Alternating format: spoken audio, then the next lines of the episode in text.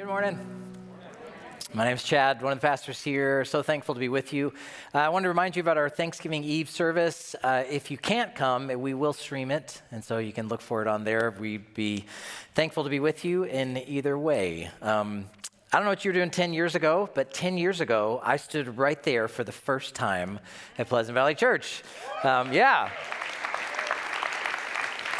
So we were hoping uh, that the Lord might be leading us here, and so led worship that morning, and then had umpteen meetings and with all kinds of people, and, and you guys extended a call, and it's been just such a joy and a privilege to serve here, and we look forward to many, many more years if you'll have us.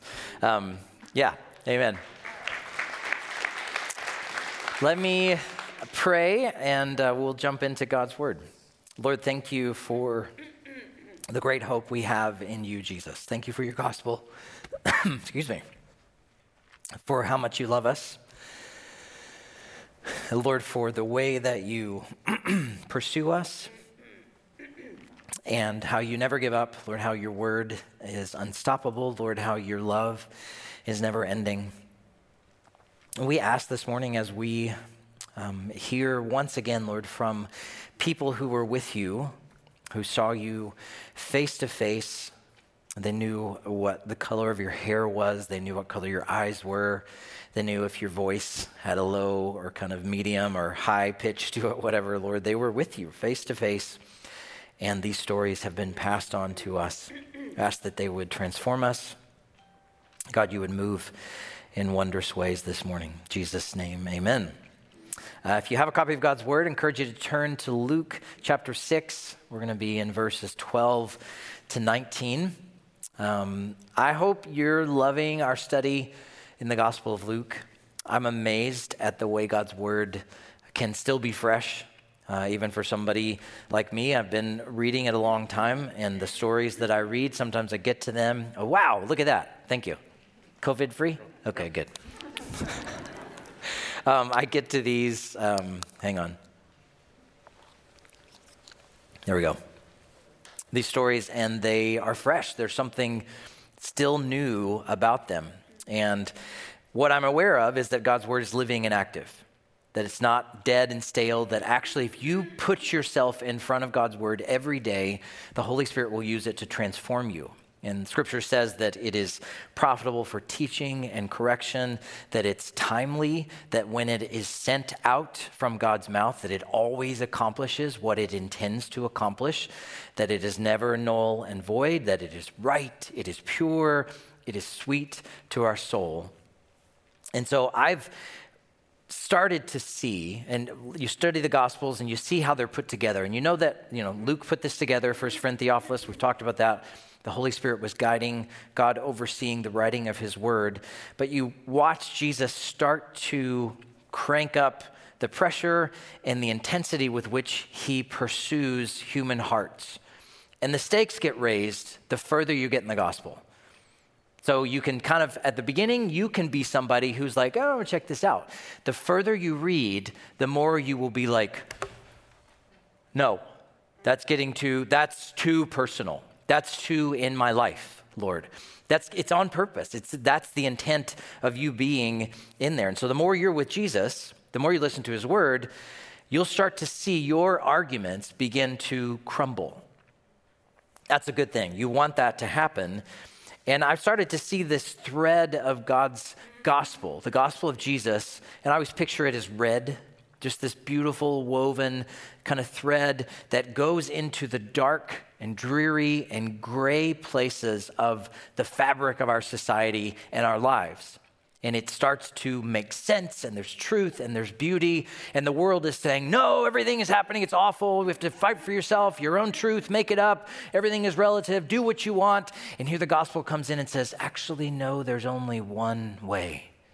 There's only one truth, one absolute truth. And so I say that kind of how we set up every time we're in God's Word, just to basically say, hey, look out. Because if you'd rather not have the Lord transform you and move in your heart, put in your AirPods or something.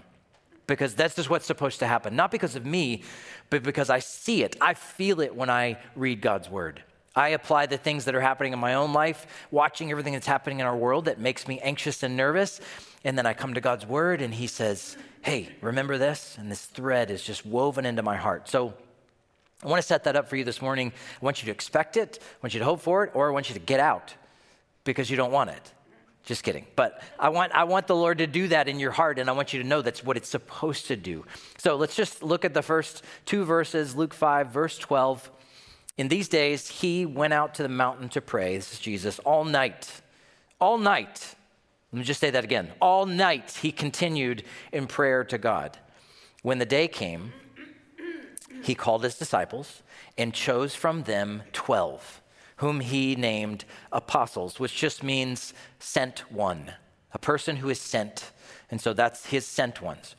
I love that Jesus likes mountains. I love that he made mountains. And this is an easy takeaway from the text, but it's one that we would do well to remember. You got to get away. You have to have a quiet place. You have to have time set aside to hear from the Lord. You have to be in his word. We know that phones, TV, social media, Netflix, whatever your poison is, they're not the mountain, are they? They really aren't. You don't say, I got to get with my phone it's really going to bring me a lot of life. No, as I mentioned to you a couple weeks ago, I'm a doom scroller. That's all it's going to do.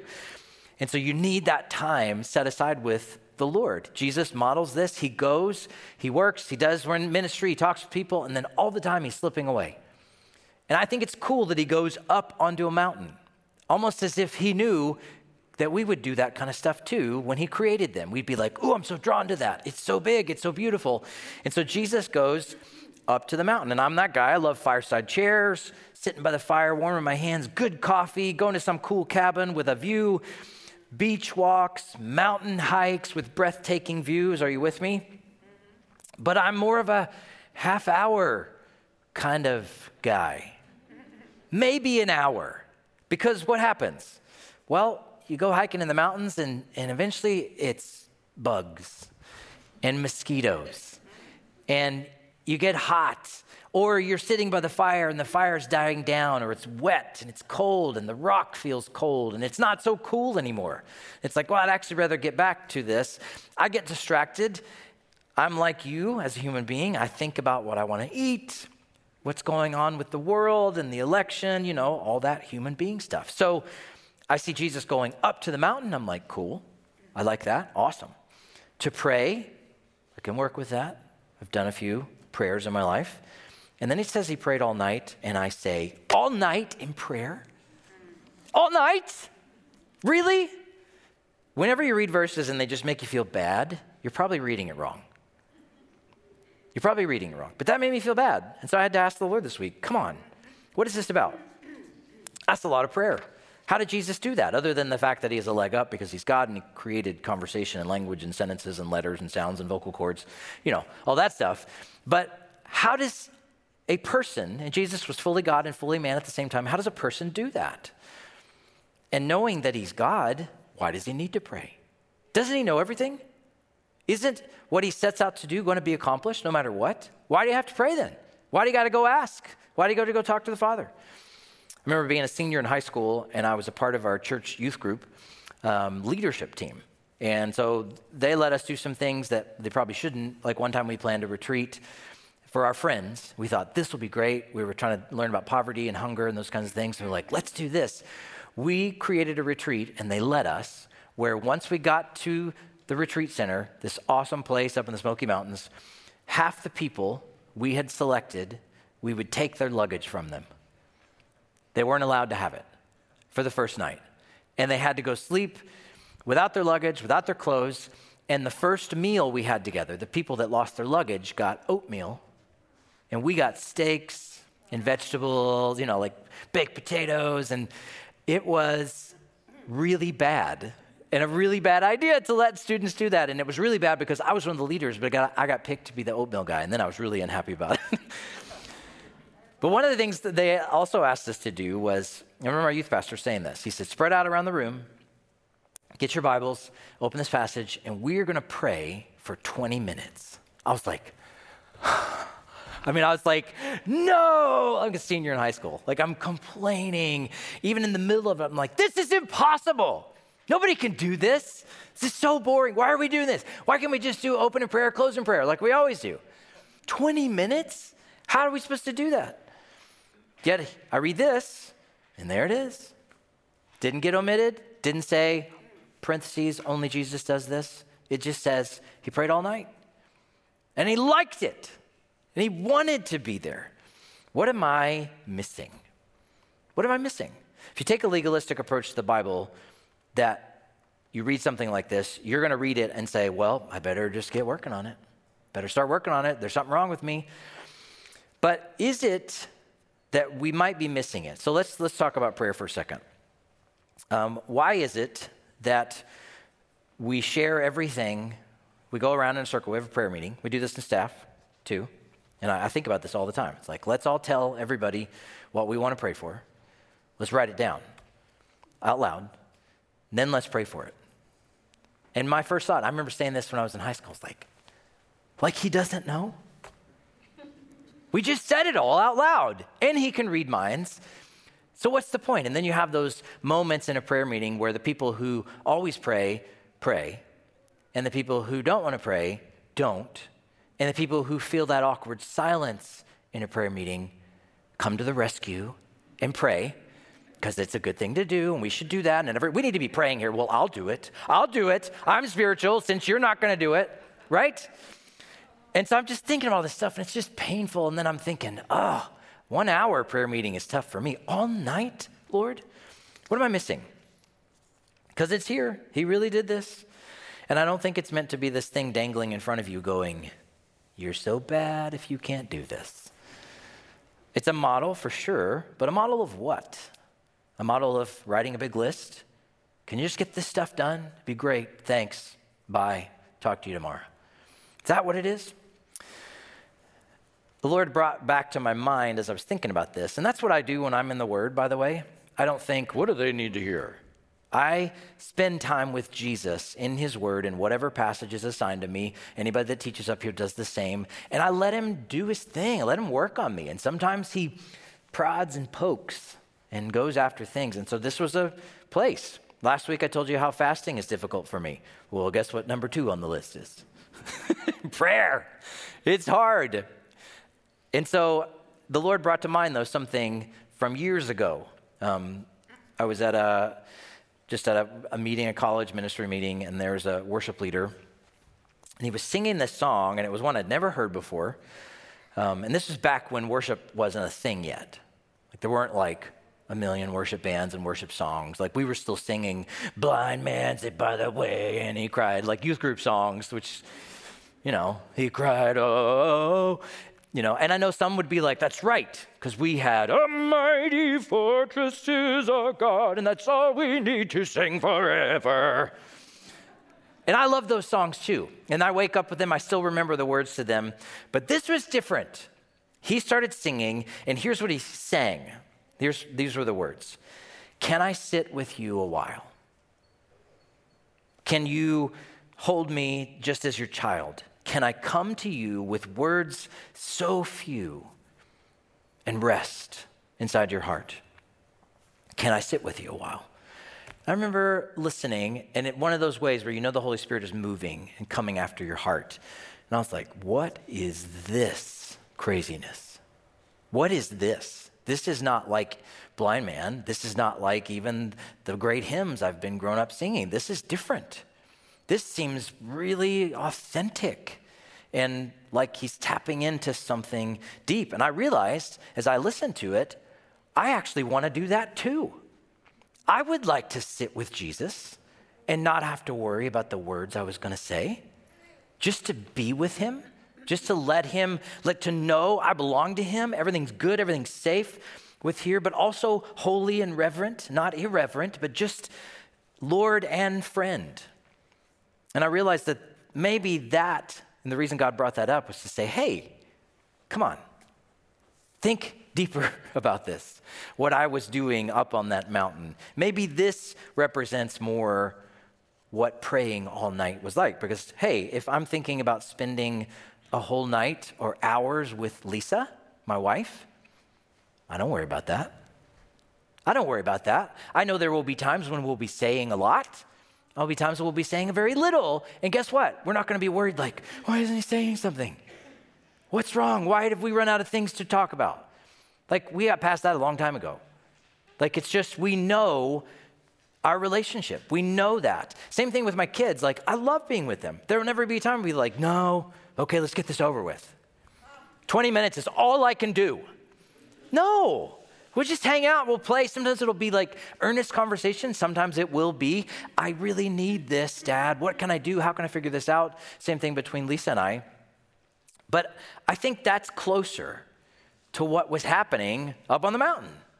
That's so when you see Jesus come down with decisions, it's not he checked it all off and everything's good. There's relationship. There's something deep happening there. And true enough, we look in scripture, the rest of scripture, what's it tell us? The Trinity, they weren't just sitting up there like, hmm, what should we do? Ooh, earth. Let's make earth. That'd be fun. No, they have perfect relationship Father, Son, and Holy Spirit. In fact, you know how you have a friend or you have a family or somebody you love or somebody you care for? Do you know where you get that? You know what the source of that is? The perfect relationship between the Father and the Son and the Holy Spirit. That's where that comes from. And so when Jesus is interacting with the Father, Son, and the Holy Spirit, they are having a grand old time, the same way they have been since eternity past. That's what's happening up there. And they are also enacting, unveiling, unfolding, putting into place the plan. The plan before the foundation of the world to save you and me. That's what's happening up there. That's what Jesus is doing with the Father. So he comes down, and hopefully that maybe stirred you a little bit. It stirred me to think about it and, and pushed me into a place of going, okay, I've got to got to think a little more about what prayer is like. He comes down and he says, Okay, I have 12 names. Sent ones, apostles. Not drawing names from a hat. Jesus wasn't up there with a Yahtzee cup. Mm-hmm. Oh, Peter. You know, that's not how it worked. They're drawing from relationship. This has been a plan. It's a plan that's been in place since before the foundation of the world. So, strategically, thinking about the missions, strategically thinking about what's going to happen. And I'll, I'll say this I love sitting with the Lord. I love that He loves me. I love being like, you know, songs talking about loving Him and just, you know, He's a comfort and He's a hope. But you know what else I love? I love being on mission. I love being alive right now in this time, which is pretty bleak in our world. It is. And I love that the Lord has said, Chad, you're going to be alive during this time. You're going to be on mission with me. So I like I get I get fired up when I see Jesus not only in relationship having a blast with the Father, Son, and Holy Spirit, but also coming down and saying, "Hey, I have something that I need you to do with me." On mission. That resonates with me. I like that kind of call from Jesus. I love being in relationship with him, but I love that he includes me being a part of his mission. What an honor. Have you ever thought about why 12? Now, the easy one is 12 tribes of Israel. Jesus never does anything randomly. He wasn't thinking, like, oh, there were 12 tribes of Israel. that could give me some credibility. I'll do 12 disciples. No, he is on purpose, strategically connecting to the Old Testament. He is the fulfillment of the Messiah promised, the 12 tribes, the same captain of the army of the Lord of hosts who stood outside the, the city of Jericho and spoke with Joshua. Oh, by the way, that was Jesus. Yes, that was him in the Old Testament. He is now on the scene. He's connecting the dots, pulling in the new 12. But there's also kind of a cool historical thing. I didn't even think about this. You ever wonder why there are 12 jurors? And one judge. In 725, the Welsh king Morgan of Glamorgan established jury trials. And here's what he said We need 12. You know why? Because as Christ and his 12 apostles will finally judge the world, so human trials should be composed of a king and 12 men. Interesting. Interesting, especially as we have all kinds of potential cases happening right now in our country, right? 12 jurors, 12 disciples. And by the way, I don't know if you knew this, but that is part of your role in the future. As believers in Jesus, you will judge and rule in the kingdom to come. I get Tennessee. Just, just saying. you know, Tahiti. there you go. Um, so it's strategic, it's intentional, it's specific. What kind of specificity? Look at verse 14. He called and chose Simon, whom he named Peter, and Andrew, his brother, and James, and John, and Philip, and Bartholomew, who I had a couple people first service point out to me that was Nathaniel, Matthew, Thomas, James, the son of Alphaeus, also known as Thaddeus, Simon, who was called the Zealot, Judas, the son of James, and the other one, Judas Iscariot, who became a traitor. I love thinking about this moment. And this is me also when I read the Bible. I'm looking in between. I want to smell it. I want to put my feet on the ground. I want to touch it. I want to hear the sounds.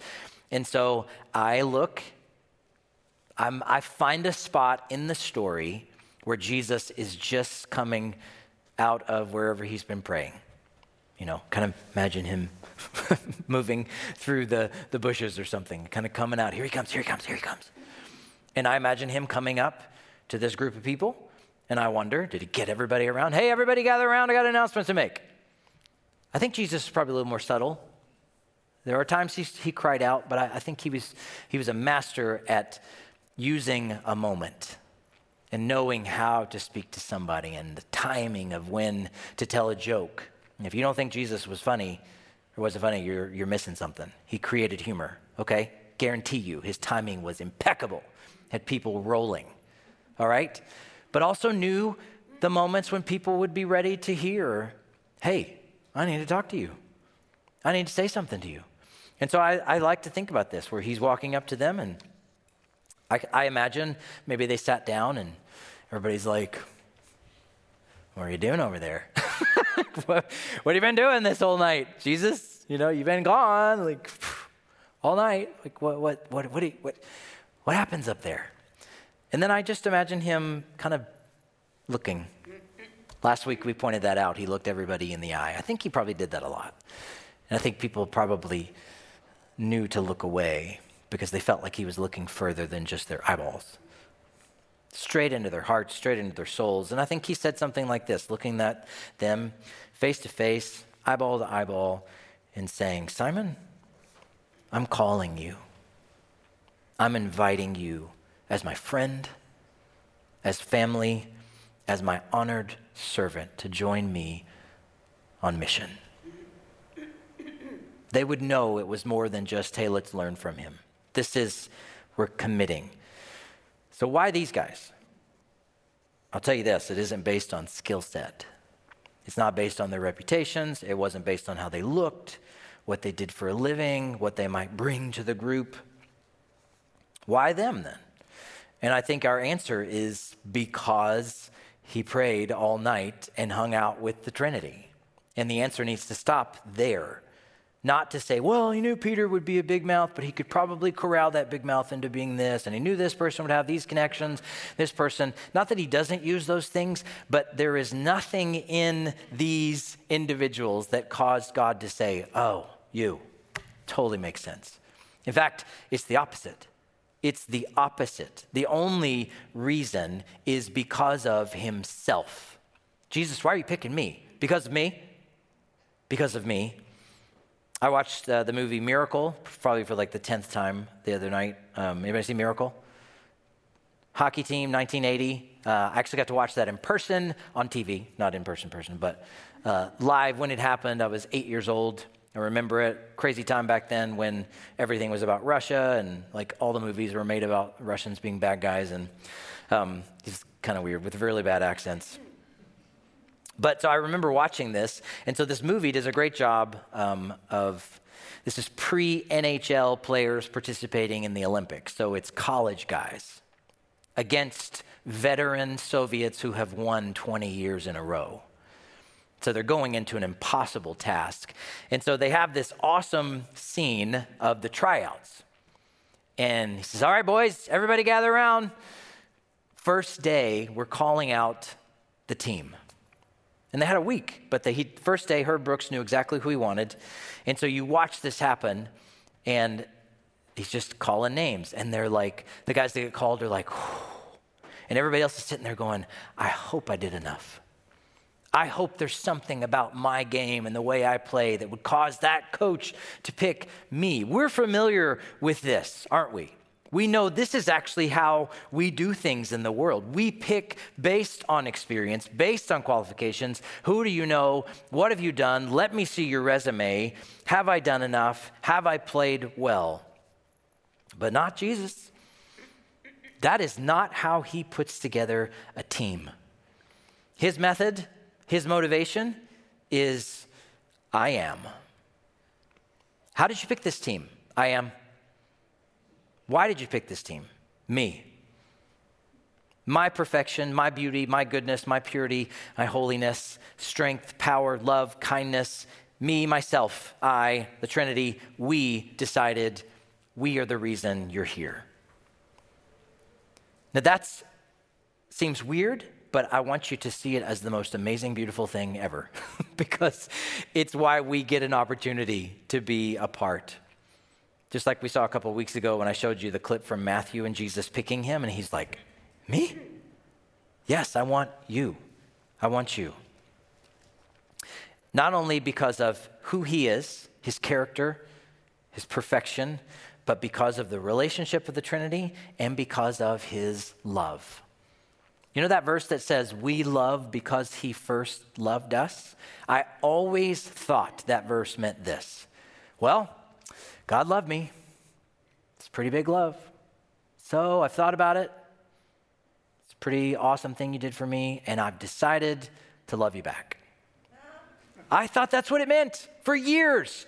Only last five years or so that I really started to understand it actually means because he first loved us, because we were a dead battery, frozen, thrown out into the yard, unable to do anything our own, Jesus pulls up in the Trinity Hemi truck and hooks up the cords, whatever those things, jumper cables. Come on, Chad, you can do it. The jumper cables from the engine. He's revving that engine. The power is surging into the battery.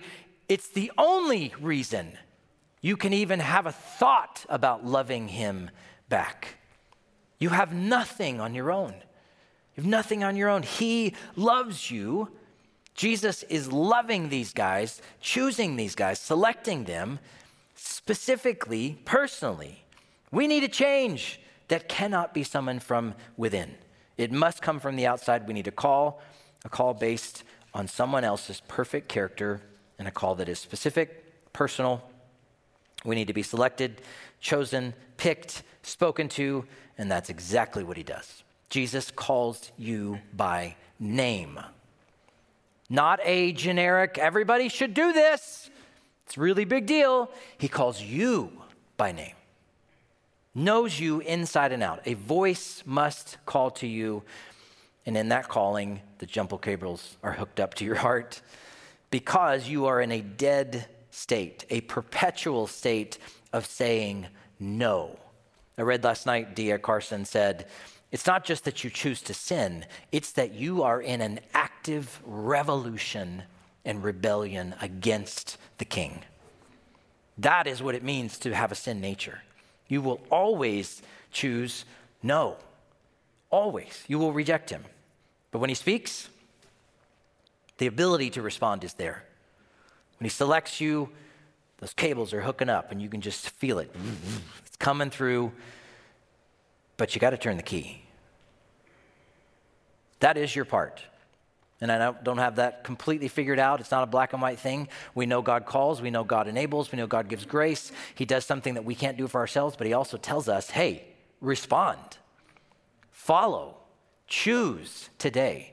And it's okay. We can stay in that tension. The way I'm saying it today is he hooks the jumper cables up, all the power is there, it will start, but you have to turn the key. You have to respond.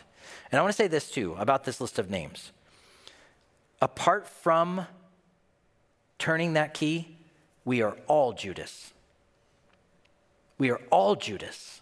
We are all in the same place. So he calls their name. His voice is strangely familiar.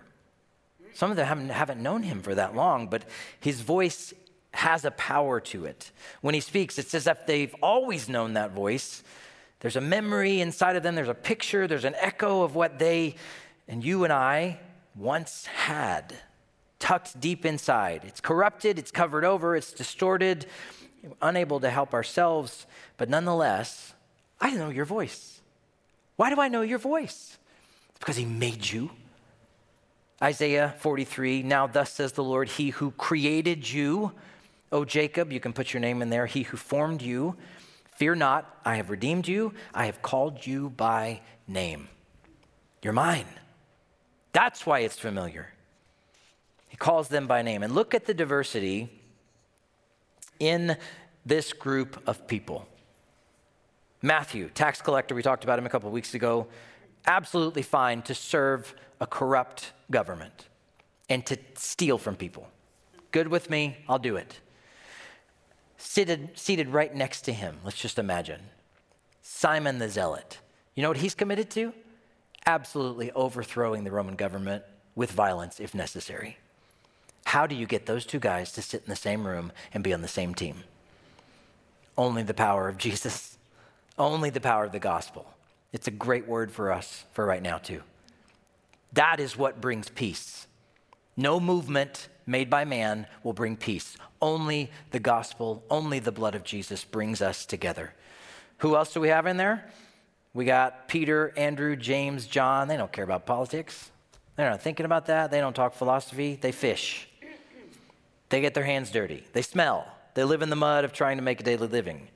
We got loud people in the group. We got doubters. We got quiet people. We have those who are timid, afraid, weak, broken, shady, hopeful, angry, kind. Basically, the church. They look like the church. That's why they look this way. That's why God picked them. Nothing in them other than they all need Him. They're all diverse. And we do have two men named Judas. How many times do you think that Judas, son of James, had to say, I'm not him? It's not, I still love him. I'm still following him. And people be like, oh, my bad. I didn't, wow, you're Judas too? I'm sorry, dude. Like, how many times do you have to do that? And then there's the other Judas who is still called. Why is he called? Now, scripture prophesies that there would be one who would betray him, but this shocked me this week. Now, Judas is, everybody knows you don't name your kid Judas. Just like we don't name our kids Adolf. Right? It's, it's like a, it's a stigma thing. You don't do that. But yet Jesus still calls him knowing what he would do. Scripture reminds us. To me, this is a stark reminder that you can be near Jesus, you can minister with the church, because Judas was sent out with the disciples to heal people, to preach, to care for them, to bring them back to Jesus. He did this for three years. You can be near, minister with, be about the work of the church, and it's all just an act. Nothing has truly happened in your heart. But this is wild, and I read this this week. Many scholars believe that Judas could have been forgiven. Because who else betrayed him? Peter. And Peter was forgiven. Judas would not turn the key did not have the faith to turn the key. So I think about Judas and people walking away today. And I think that there are two reasons. This is my simple understanding. But one is this one, they could be a prodigal right now, and people walk away, say, I don't want to do this, or they stay away. A prodigal who will stray for a time, but will eventually come home. Second option is that they don't know him, and even though they played the game for a while, they never knew him. And they won't come home. This is the only two options Scripture gives us. You know him or you don't. And in between, there's all levels of pretending and kind of weaving in and out. So you've been called, your name's been called, you realize there's a lot more behind it than just a raffle. There's relationship that's been in place. There's a plan that's been in place. There's things unfolding. And I think after Jesus called their names, maybe there was a kind of a pause and then say, okay, well, now what do we do? What's next? Verse 17. He came down with them. Don't skip over words. He came down with them and stood on a level place. Why? Just to hang out? Just to talk about how it wasn't that great up there when we talked about how we were all going to be in this group? No. And there's a great crowd of disciples, other people following him. And then there's a great multitude of people from all over Judea, Jerusalem, the seacoast of Tyre, Sidon, hundreds, maybe thousands coming. They want to hear him, they want to be healed by him, they have unclean spirits, they're troubled, they want to be cured. People are amassing around Jesus, wanting him to touch them. And when he does, power comes out of him and they're healed instantly. He comes down. You have to come down from the mountain. You can't stay up there all day. You can't hide yourself away from the world and wait for the return of Jesus. It's a very practical thing to take away, but it's another thing just you should draw from this. You don't hide away in your faith there's work to be done. So he comes down with them. Hundreds reaching out, want to get near him, want to touch him. Because rumor has it, when he does, it's real. It's not a band aid. It's not, hey, try this and let's see what happens tomorrow. We'll pray about it. we'll pray about it and see what happens. No, he actually, it happens immediately. And this is a cool prophetic and a, a, picture, a foretaste of what the kingdom of God will be. We know he didn't heal everybody, right? We know that it wasn't like, hey, everybody can be healed all at once. In this passage, says he healed all of them, but we know he would go to other places and pick one or two. But what is he saying about himself? He's saying that he's the king, he's saying that he has authority, he has the ability to heal, and that the kingdom is here, but it's now and not yet. And you need to hold on to that in your own life, especially when you see difficult things happening in the world. The kingdom is now, but it's not yet.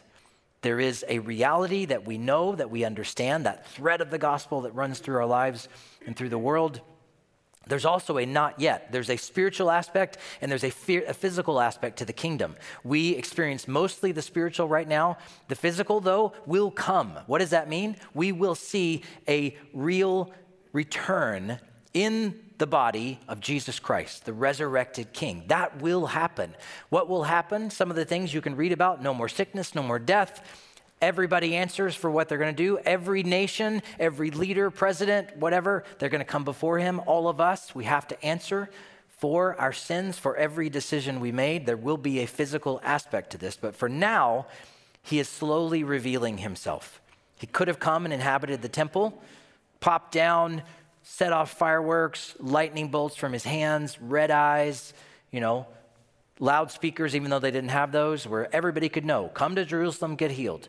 Man, that seems like an easy way to get it done, Jesus. Just, just get everybody there. He didn't do that. Instead, he picked his dream team the disciples, these scruffy guys in the church, in a quiet, almost subversive way of seeing the kingdom start to make its way into people's hearts. Reminds me of the passage in Corinthians that says he uses the foolish things of the world to shame the wise. God doesn't use our way, he uses his way. I was drawn to that phrase that says he came down with them. So just just flesh it out here a minute. Um, I was thinking about Nathaniel Bartholomew, who we know a little story about, but most of the time there's some of these disciples they don't get any love right? We don't talk about them. We don't say, hey, tonight we're going to talk about Bartholomew for a while. Like he's, he's one of those. So I, I wanted to think about him and how did he interact having been chosen by Jesus to be on mission with him. It's day one, they're out there. So let's say a woman came up to him amid the Black Friday lines of people wanting to get to Jesus, okay? They're like, go to get my TV. Like they're all, everybody wants to get close to him. And she comes up she says, Can I get close? I need him to touch me. And here is probably the most simple explanation of what it means to be somebody who is sent by Jesus that I can give you. Bartholomew looks at her and says, Well, I actually am, he, he, he called me to be his, his apostle. You imagine him kind of stumbling over this thing. I don't really know how to do this. But here's the simplicity of what it means to be a follower of Jesus right now in this world I know him, I can get you to him. That's it. Don't complicate it. That's your role. If you know Jesus, you already have fallen in love with him, you know he's the way and the truth and the life. Guess why you're still here? To be able to say to people, I know him, I can get you to him. I know the way to him. I have access. Jesus would actually say this to the disciples later on in the New Testament I have given you the keys to the kingdom, so that what you bind or loose, what you open or close on earth, it will be as if it is open and closed in heaven. What is he saying? You can open doors for people. I'm giving you keys. You can turn the key, you can open the door. Somebody who may be like, I don't know about church, I can't do that thing. like, no, no, no, hang out with me. I know him. I can get you to him.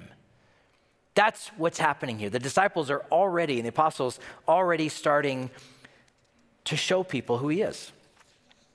Final kind of thought here there are three groups here, even tiers of people. We have the apostles, those who've just been selected, we have the disciples, others following, and we have the multitudes, hundreds and thousands who want to get near Jesus. If you haven't figured it out yet, there's one group that gets to spend almost all of their time with Him. They will be with Him when they are out and about ministering to people. They will be with Him when He goes to pray or to rest. They will share meals with Him. They will laugh at His jokes. They will travel with Him. Call me selfish, but I want to be in that group. That's the group I want to be in. As close to Jesus for as long as possible in every situation. I have no problem saying this. I want to be in Jesus' inner circle. That's what I want. You know where my prayers, my pathetic prayers, have ended these past few weeks as I've watched what's happening in our world? A lot of times you get through your list, you're asking these things, and I find myself doing this very thing, just saying, Lord, I just, can I just hang out with you? can I just, is there any way you could just let me know the reality of what it means to belong to you?